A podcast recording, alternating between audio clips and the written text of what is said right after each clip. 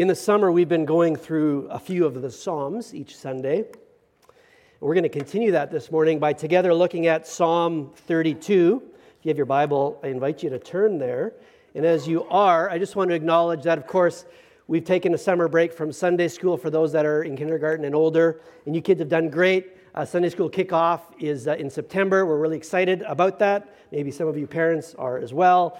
Uh, but thanks, parents, for just uh, bringing them into this space and um, kind of wrangling them a little bit. But kids, you've been good. So uh, I, I do want to give the kids an opportunity to win a ring pop. Okay? So you got to be in grade six or down. I got three questions, three ring pops. If we, if we can't get the answer from a, a grade six or down, then, then maybe we'll, we'll increase that. But Psalms. Okay, kids, maybe you've heard that word, psalm. What does it actually mean? What does the word psalm mean? Because it's not an English word, right? Do you know what the word psalm means? Yeah, it's in the Bible. Good job. Do you know what the word means? When we say it's a psalm, what is it? Does dad want to whisper it in your ear? He's like, I don't know it though. What do you think it is? What's that psalm?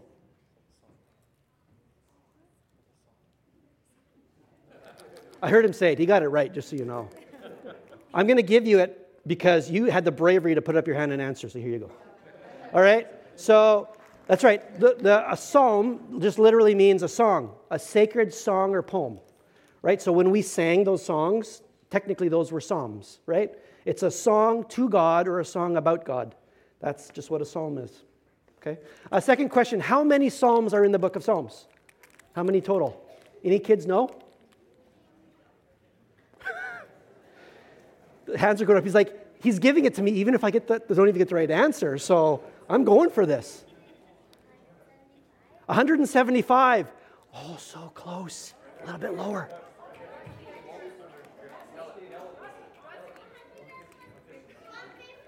150? What do you say? What do I do now? I did not think this through very good.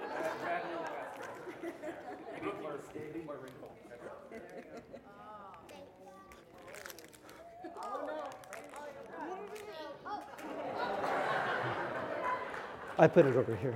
Okay, I do have a third question, but there's not. A, you want this? Okay. There, you do. There's not, a, there's not a third ring pop, but I will ask a third question, and if you get it right, I'll give it to you later. Uh, who wrote most of the Psalms?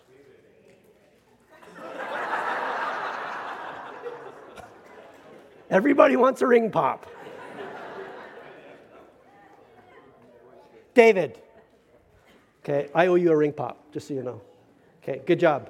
All right, we've learned a little bit about the Psalms. Okay, maybe um, you've got your Bible open to this one. This is one of those Psalms written by David, Psalm 32. It's a very personal psalm, and I'm 100% certain you will relate to this psalm. So let's read it together and then we'll unpack it. Psalm 32 Blessed is the one whose transgressions are forgiven, whose sins are covered. Blessed is the one whose sin the Lord does not count against them, and in whose spirit is no deceit. When I kept silent, my bones wasted away through my groaning all day long. For day and night, your hand was heavy on me. He's talking to God. God's hand was heavy on him. My strength was sapped as in the heat of summer. Then I acknowledged my sin to you and did not cover up my iniquity. I said, I will confess my transgressions to the Lord and you forgave the guilt of my sin. Therefore, let all the faithful pray to you while you may be found. Surely the rising of the mighty waters will not reach them. You are my hiding place. You will protect me from trouble and surround me with songs of deliverance. I will instruct you and teach you in the way that you should go. Now, the little insertion now, those are the words of God, because that happens in the Psalms, kind of goes back and forth. God says, I will instruct you and teach you in the way you should go. I will counsel you with my loving eye on you. Now back to David. Do not be like the horse or the mule, which have no understanding, but must be controlled by, by bit and bridle, or they will not come to you. Many are the woes of the wicked, but the Lord's unfailing love surrounds the one who trusts in him. Rejoice in the Lord and be glad, you righteous. Sing, all you who are upright in heart. So, my question for you as we begin is Would you like to be happy?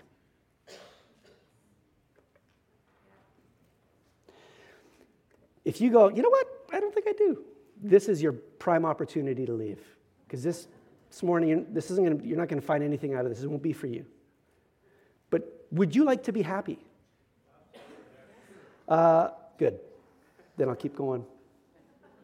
You know, that first word there, blessed, I don't know what you think when you hear that word, but it's like, it's one of those spiritual, religious words that feels like it can be kind of detached from my present like emotional state. It's like, man, I feel miserable and I'm angry and I'm bitter, but at least I'm blessed. It's like some out there, and it's not kind of really um, a, a kind of describing a personal experience. And yet, this word you have to know is literally just the word happy. Happy. Happy. So it's a word of exuberance, exuberant emotion. Happy is the one whose transgressions are forgiven, whose sins are covered. Happy is the one whose sin the Lord does not count against them, and whose spirit is no deceit. Now, David doesn't say happiness belongs to the perfect person. Don't hear that. When he says, Happy are those in whose spirit is no deceit, he's not saying happy are those who don't have sin. What he's saying is, Happy are those who don't try to deceive themselves or God or others about their sin who aren't putting on a face, putting on a front. Happiness doesn't mean it doesn't belong to the perfect person. So here we see happiness belongs to the person with sin and struggle. They are the ones who receive forgiveness and grace. So, the point of this uh, psalm, and I think the message here, and we'll just put on the screen, I think it's just going to stay up there the whole time, is this Don't be slow to repentance and confession, for it is the pathway to happiness and health.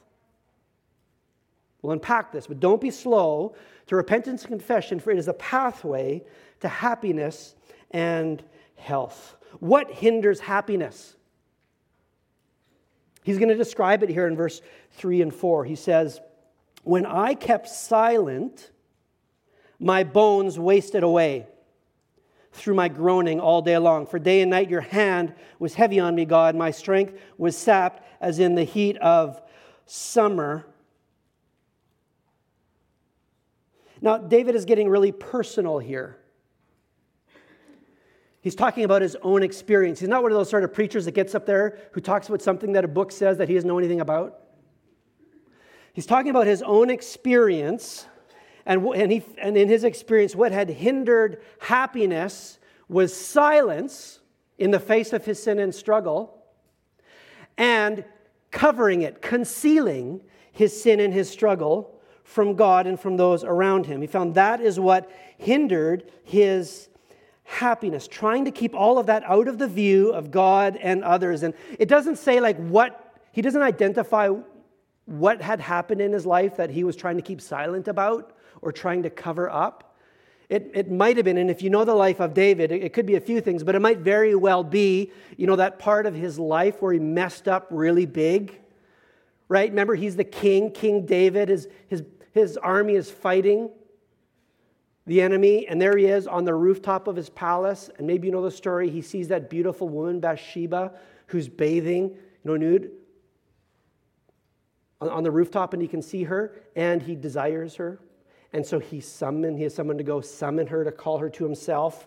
And he um, lies with Bathsheba and uh, takes advantage of her because you can't say no to the king, right? So, whatever you want to call it, like this is, he rapes Bathsheba.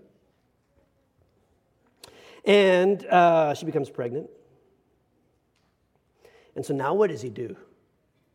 because the husband is out of town. How do you explain a pregnancy?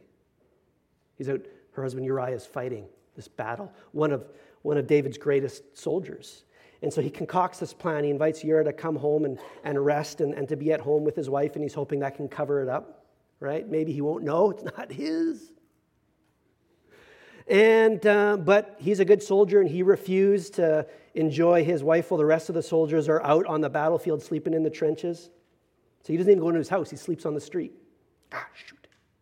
So he's come up with another plan, right? And so this takes it to another level. He has his general send Uriah to the very front line where he knows he will be struck down and die, and sure enough, that's what happened. So, in an attempt to kind of cover this up, um, you know, he's, he's someone who commits the sin of um, rape and murder. Those are two biggies.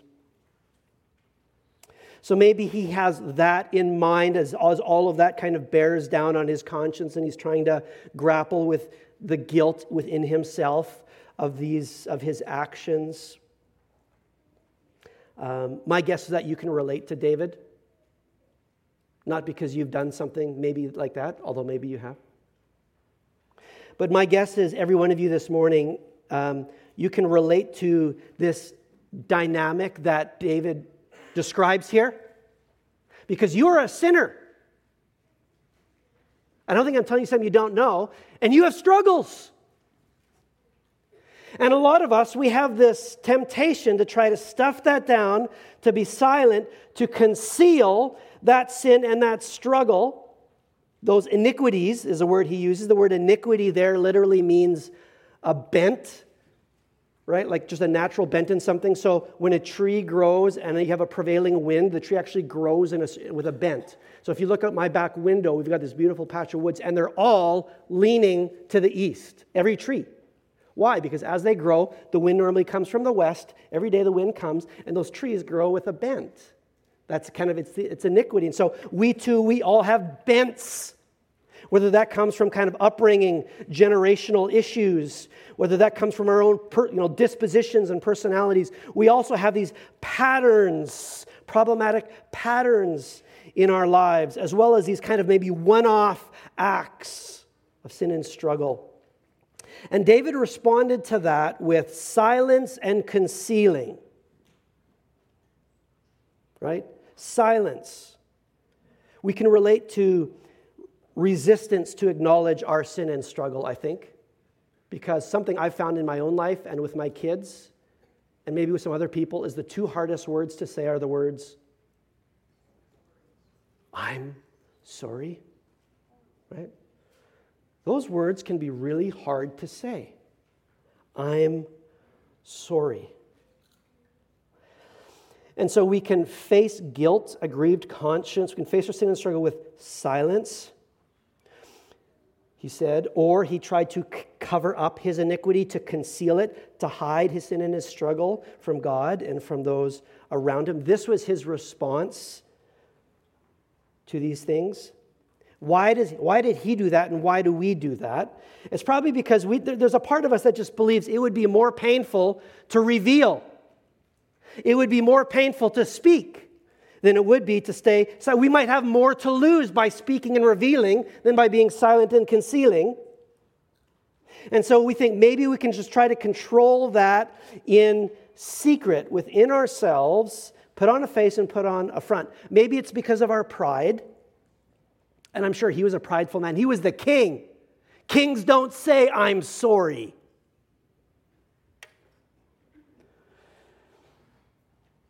We can be motivated by pride in that silence and concealing. We might be, think, you know, because we might lose our identity. We are, I'm Rusty, I'm a pastor, I'm the guy that's supposed to have it all together. Whatever that identity is, we're worried that we might kind of lose that identity, lose reputation, if we might speak, if we might take out of the darkness into the light things that are sins and struggles in our lives. We, so, so, due to pride, we can conceal, maybe because of fear. You know, the loss of worth that we fear. Like, what if they knew? What if I said? They'd probably, they might reject me. I might be devalued, less worthy. They may not love me as much. I better be silent. I better keep the lid on. But what David found is that staying silent doesn't make things easier. But it made things harder because it's hard work. It's hard work to conceal. You know, those criminals, like sometimes you hear like someone who just walks into the police station and just admits to stuff because they've just, it's just this burden. And you constantly have to be watching your shoulder, scared of what if this comes out? What if that is discovered? What if they find out and they hear, right? And it just becomes this constant weight that you carry around that's, that's heavy. And he talks about this, right?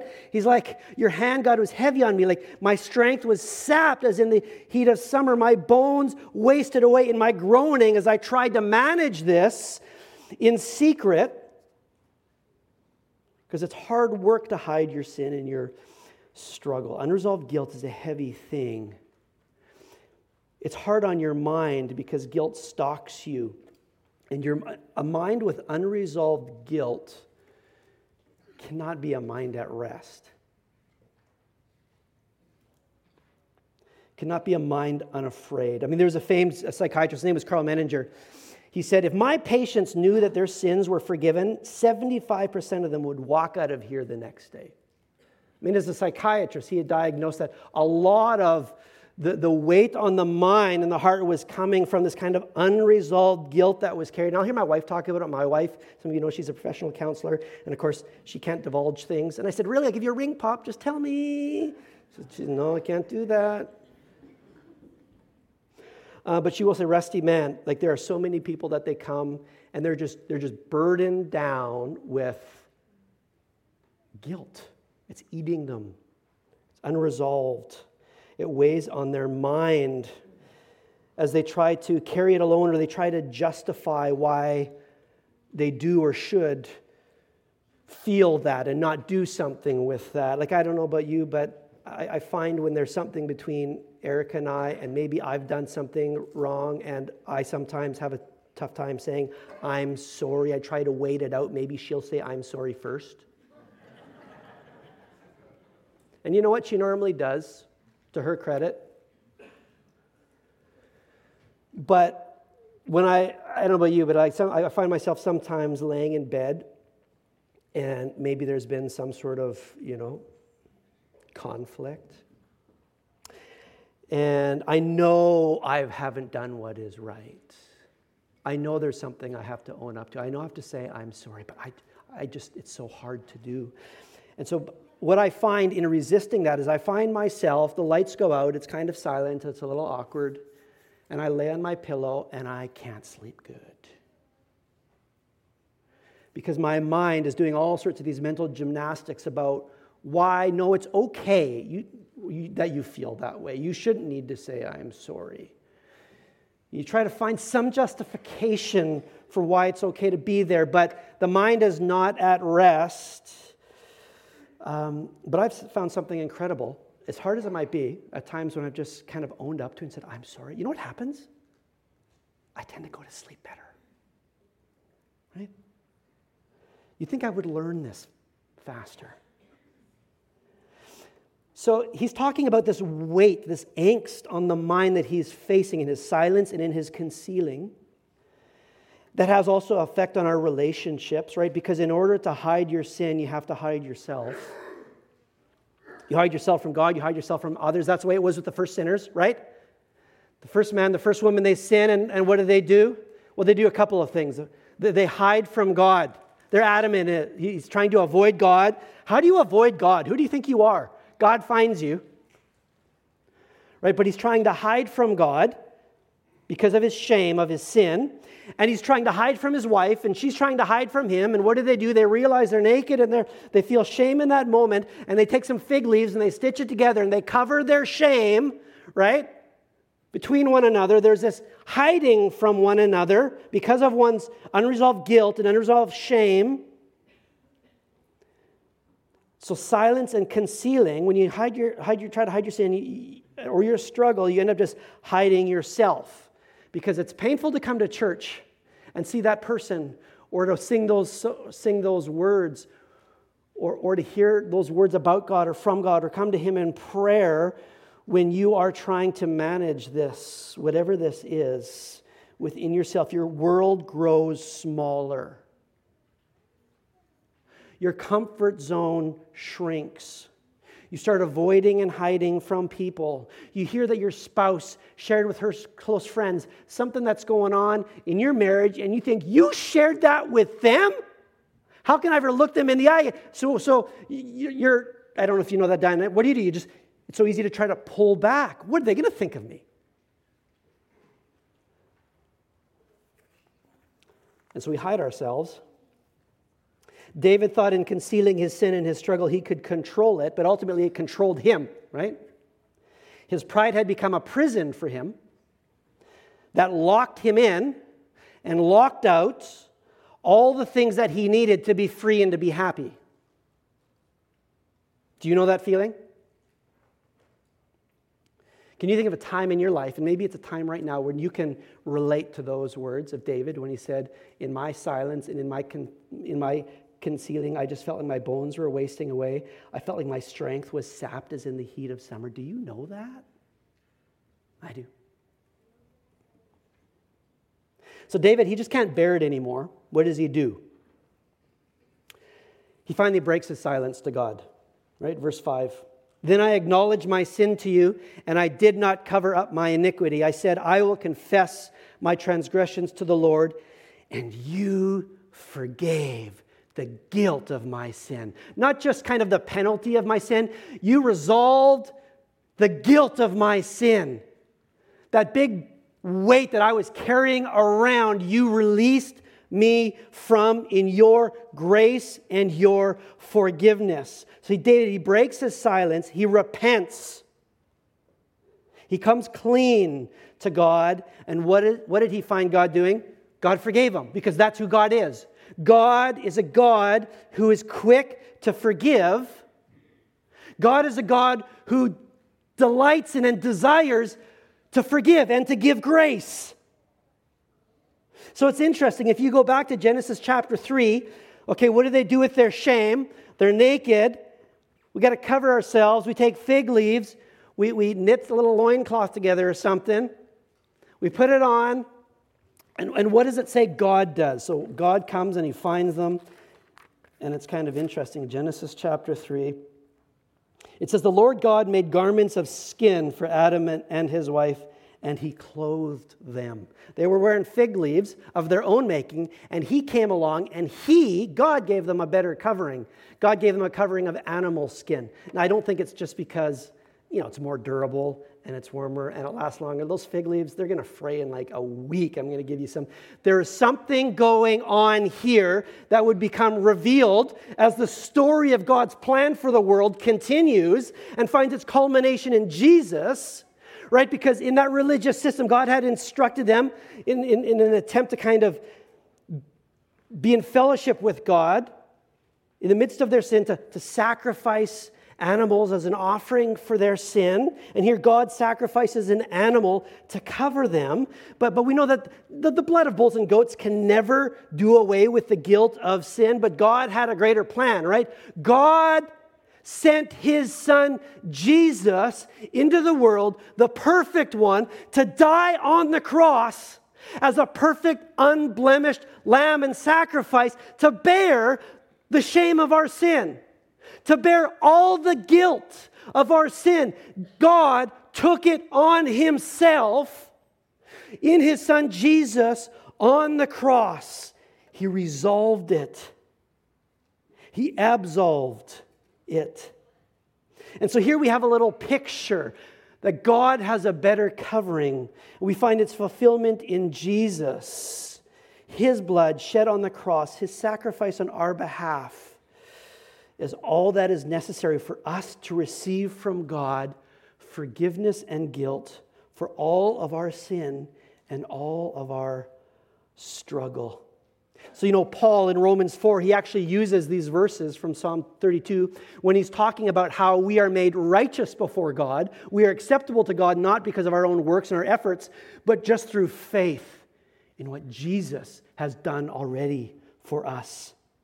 A gift of grace, a gift of forgiveness that we receive through faith in Jesus. So at VBS on Thursday, because Thursday is the day when the kids hear the gospel message and they're invited to ask Jesus into their heart. And there was a, there was a kid here from the community, um, uh, a 10 or 11 year old girl, and, and uh, she, she, with the help of one of her crew leaders, asked Jesus into her heart and put her, put her life in Jesus' hands. And, and Angela was recounting how like there was just this, her face just glowed. It's like this weight had been lifted, like this, this realization that there's a God who loves me, a God who forgives and desires to forgive and to release us of those burdens. What happiness. And then she asked for a Bible so she could know more about God. So you can pray for her if you think of her. I like how he continues here in Psalm 32. In verse 7, he says to God, God, you are my hiding place. You see the juxtaposition there, right? He was trying to hide his sin, kind of for fear of maybe losing his identity, his worth. But now he has found in his repentance and his confession and the forgiveness and grace that God had freely given to him, he'd found that now his, he didn't need to hide. God was his hiding place. We hide in God. We find in God, we find in Christ forgiveness and grace that meets all of our sin and all of our struggle, that gives us worth no matter what. We realize that we are loved not because of who we are, but be in spite of who we are. That in God there is always grace to those who ask, to those who come to receive. For David, this act, this realization, this repentance and confession brought relief and release and ultimately brought him happiness. So, humble repentance is the only way into the kingdom of God. It's the only way. Isn't that what Jesus said? Beginning in the Sermon on the Mount, Matthew chapter 5 Blessed are the poor in spirit, for theirs is the kingdom of God. The only way into the kingdom of God the only way into fellowship with God is by being poor in spirit. It's through humility, recognizing our guilt and, and coming in repentance and confession to receive the grace and the forgiveness that liberates us. It's the only way into the kingdom of God. I love that verse. I think it's in 2 Corinthians chapter 8, maybe verse 9. You know the grace of the Lord Jesus Christ, that though he was rich for your sake, he became poor so that you who are poor might become rich. You know the grace of the Lord Jesus Christ, poor people. In his poverty, you who are poor become rich. Humble repentance, David is showing us, is the only way into the kingdom of God, but, but it's not just the only way into the kingdom of God. This practice of, of repentance and confession of sin and struggle is the only way to actually keep living in the kingdom of God. It's the way that we live in the kingdom. And, and, and for me, that. I don't think I really fully appreciated that, especially as a younger person, because I grew up a good Baptist kid, right? Where it's like, you only need to ask for forgiveness once. God forgives all your sin, past, present, future. So if you like come and you like ask, if you come to like repent or to confess or something after that one point when you gave your life to Jesus, somehow you're diminishing the forgiveness that's already been given for you. Repentance is something you kind of do once. Confession is something you do once, you know, because not, not like that Catholic sort of idea that you got to go to that guy every time something happens and he gives you the grace of God when you confess to him. Although I'm not really sure that that's what that even means in that system, but that's kind of what I had been, I don't really even think it had been said that way, but that's just kind of the way that it was practiced. We didn't really do repentance and confession after that one time when, when we gave our heart to Jesus. But I think what we're supposed to see here is it's not just the way into the kingdom. Repentance and confession is, the, is, is, is a regular practice, not because we have to maintain credentials with God or we get kicked out but it's because it's the way that we bring His grace into all those recesses of our life. It's the way that we stay free.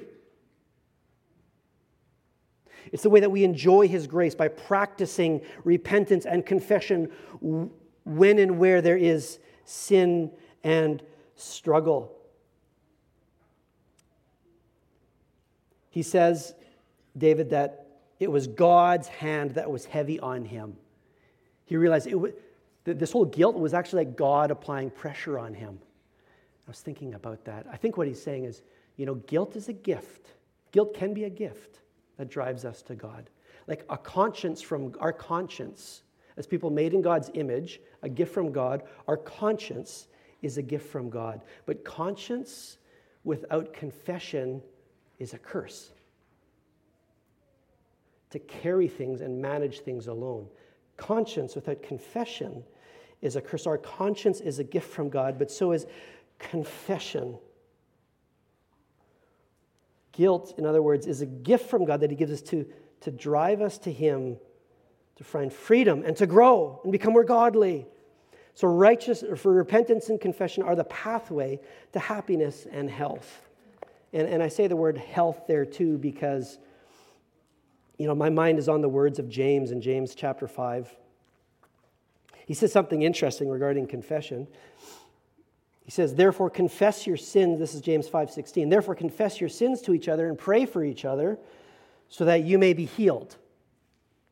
That was a bit of a novel idea to me growing up. Like, no, confession and repentance is like this horizontal thing. That's me and God. That's, not, that's no one else's business. But, but I think what the Bible teaches us and what James is saying here is it's, yes, it's, it's, it's ultimately, it's, what is this? Is this vertical or horizontal? Thank you. Had a moment there. It's vertical, but it's also horizontal. We're called to confess our sins in the context of community and to confess our struggles um, so that we can be prayed for by each other, that we may be healed. And I don't think he just has in mind like physical healing, although I think that's a part of that. That word healing there just means wholeness, so that you might be whole, so that you, your body might be full of shalom, that your mind might be full of shalom, that you might have peace, be whole. He says, if you want to be whole, you need to practice confessing your sins to one another. You need to bring what is in secret, we're trying to manage alone, and you need to bring it out of darkness into light. In the context with God, yes, but also maybe in the context of the community of God. Because the community of God, the community of grace, you know, we are to be a channel of God's grace into each other's lives. So, church, so what I want you to know, and maybe you're kind of new to church, church isn't a place where you're supposed to walk in happy. If you walk in happy, that's great. I'm glad you're happy. But it's not the place where you're supposed to walk in happy, where you need to walk in happy. It's not a place where you got to like put on your best clothes and put on your best face and act like you've got it all together. That's antithetical to what you're supposed to do, to what the church is, right? We are to come real, not concealed, not hidden, but as we are, we are to come to church as we are, and hopefully, by God's grace, we can leave happier than we came. And I'm not just talking about Sunday morning, what happens here, but I'm talking about the relationships that are the church, because the church is a family, right? I, I, remember trying to manage something in my own life all by myself, um, some, some sin struggle, and it, it was such a big weight on me and and I, I, tried to muster everything I could just to kind of like just de- just to deal with it, carry it, and it just it um, it plagued me, and it was it was just this weight. But it was so hard. It was kind of so hard to share that with my friend, and I'm so thankful I did because I had this good friend. His name is Chris. It was still his name still is Chris. It was Chris, and it still is Chris. And um, I shared it with, I shared this with him, and that confession and that ongoing confession and that ongoing encouragement and that ongoing accountability was absolutely decisive in my life. Because that's God's design, right? So when David talks about confessing and acknowledging, I think he has in mind more here than just the vertical. I think he's talking about the horizontal because why we have the psalm, right? Like he did say there, now he addresses everybody else. He knows he's not just taught, this isn't just a conversation between him and God. He says in verse 6, Therefore, let all the faithful pray to you. He's talking to other people. I know other people are going to hear this. That's why the psalm exists. This is a message for other people. This is, this is to be an invitation, an exhortation for others who know what I experience to come and to speak instead of be silent, to reveal instead of conceal. And so I think the very fact that this exists, like David has in mind here, that happens. This, this is not just a solitary practice, repentance and confession. This happens in the context of relationship in the community of God's grace. And I have found in my own life that's absolutely decisive. You need people to whom you can be real, right? You need people to whom you can uncover, to whom you can speak.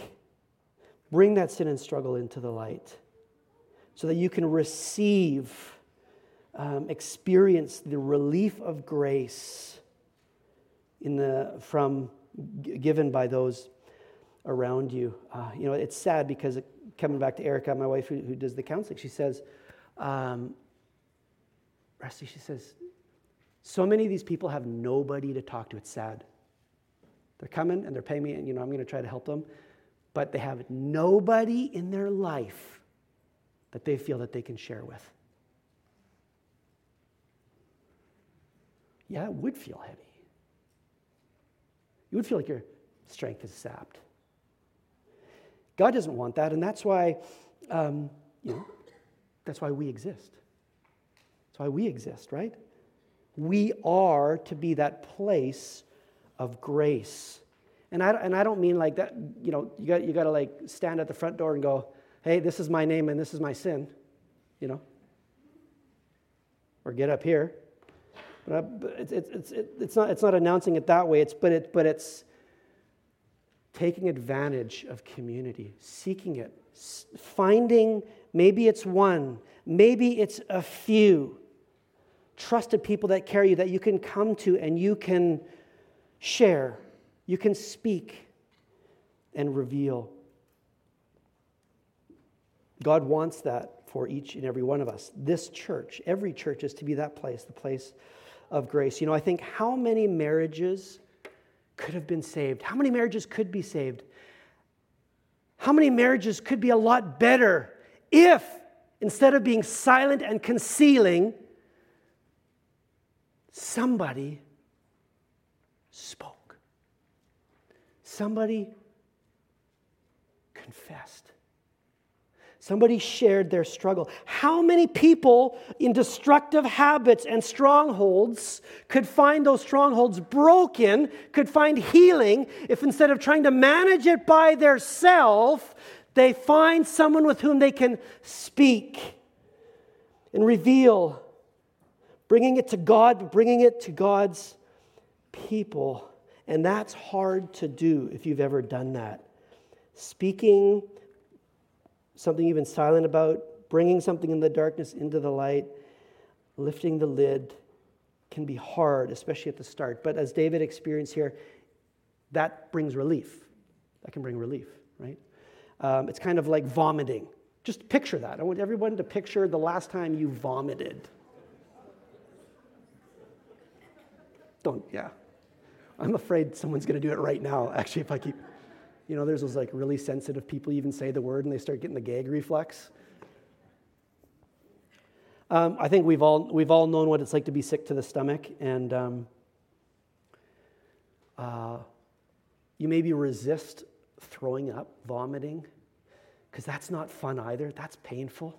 It can be, and it's messy, but there's, there's, isn't there relief on the other side? Isn't like like after you just after all of that sickness and discomfort bleh, would you like to hear the story of my last time? We'll save that for another sermon. But you know what? It brings relief right? It's not fun. It's probably like i think this i think this would help at all man. Like i know that's not a pleasant few moments or whatever it's going to be but on the other side of that is relief I think for me that that's a picture of what David is talking about here a picture of repentance and confession.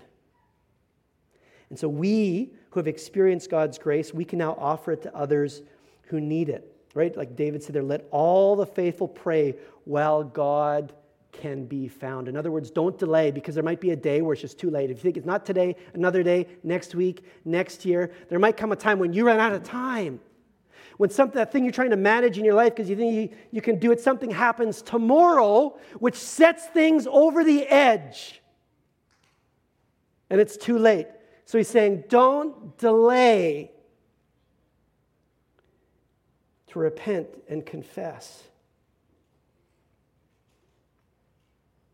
We can offer that grace to one another.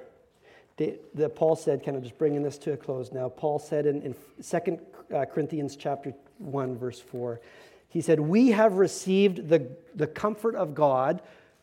We who are troubled have received the comfort of God so that we can comfort those who are troubled.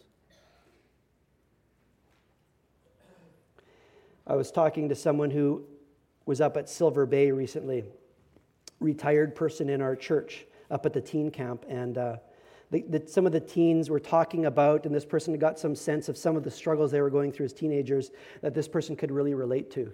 And so this person just kind of shared their own story shared their testimony of going through those things and probably kind of some of the help they found in God to come out of it. And, and that person, in doing that, even, even in the act of sharing that comfort that you had received with those who are troubled, um, the act of doing that is a way of finding greater healing. It's a way of finding greater happiness. When we share that, with others who struggle. And so this isn't just for those who have something to reveal right, to confess. But those of us who have been there, who have been comforted by God's grace, we are equipped now to be able to be comforters to others. Are we the sort of people that are living to do that? To take that mess, and it would be easy just to lock it away, put it on the shelf. Ooh, don't even go there. I didn't like that period of my life. Don't want to think about that. But seeing that God has given us comfort in that thing, and now we can take that that experience of God's grace, and we can bring that to others who need that. Are you looking to be a channel of grace to others? To bring God's comfort to others. So that travels in both directions. So, this is the point of the psalm. Do not be slow to repentance and confession, for it's the pathway to healing and happiness. That's the lesson that David learned. Um, what does your path look like? Is your path well trodden because you traveled a lot, or is grass growing on it, kind of getting overgrown? How is God speaking to you right now um, in this message? Is there something in your life you can, you can kind of relate to David about here? Is there something you're carrying alone? Something about which you're silent, something about which you're covering that, that you need to bring to God and that you need to bring to God's people. He says, Don't be like a mule, because David, he got caught out the wrong way. Nathan the prophet came and he called him out on his sin, and it was uncomfortable and it was messy. He says, I was the mule. I waited and waited and waited until God sent that person that called me out, and it was really unpleasant. Don't be like me. Don't be a mule. Don't be slow to come to God and to others and repent confession. It is the pathway to happiness and health. So I just want to invite you into a moment of prayer right now, because um, prayer is not just us talking to God, it's, it's a conversation, it's a dialogue. Um, before I close us here in prayer, I just want to give you a moment to talk to God yourself. How is God speaking to you? Just listen to God and invite Him God, what do you want me to do with this word.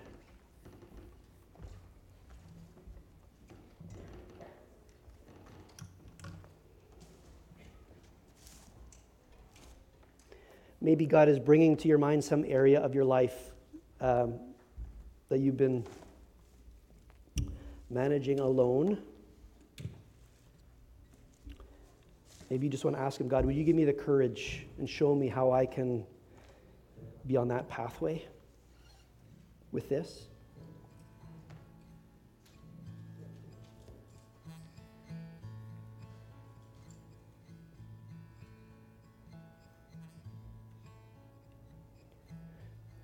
Maybe you've been there and you want to ask God, God, would you show me how I can use this past experience of your grace uh, to be your grace to others?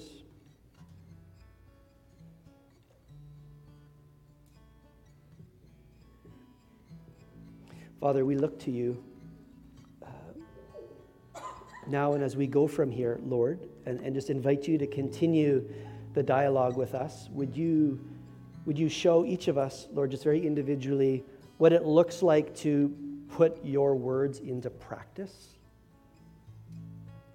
What it looks like for us um, to seek you out, to call on you what it looks like for us to experience your grace. Lord, we're just so thankful that you are that kind of God. Um, you can forgive rapists and murderers. You even called David a man after your own heart, not because he was especially good or perfect, but, but because he was humble. He was humble and repentant. And we can be men and women after your heart if we're humble too. May that be true of us, Lord. Thank you so much for your grace, which just liberates us, which just allows us to, to face life without fear. I'd have to manage pride or, or the way we project ourselves to you or to others, Lord, because you love us as we are. Um, just, Lord, allow us to live in your grace and to bring it to those around us. In Jesus' name, amen.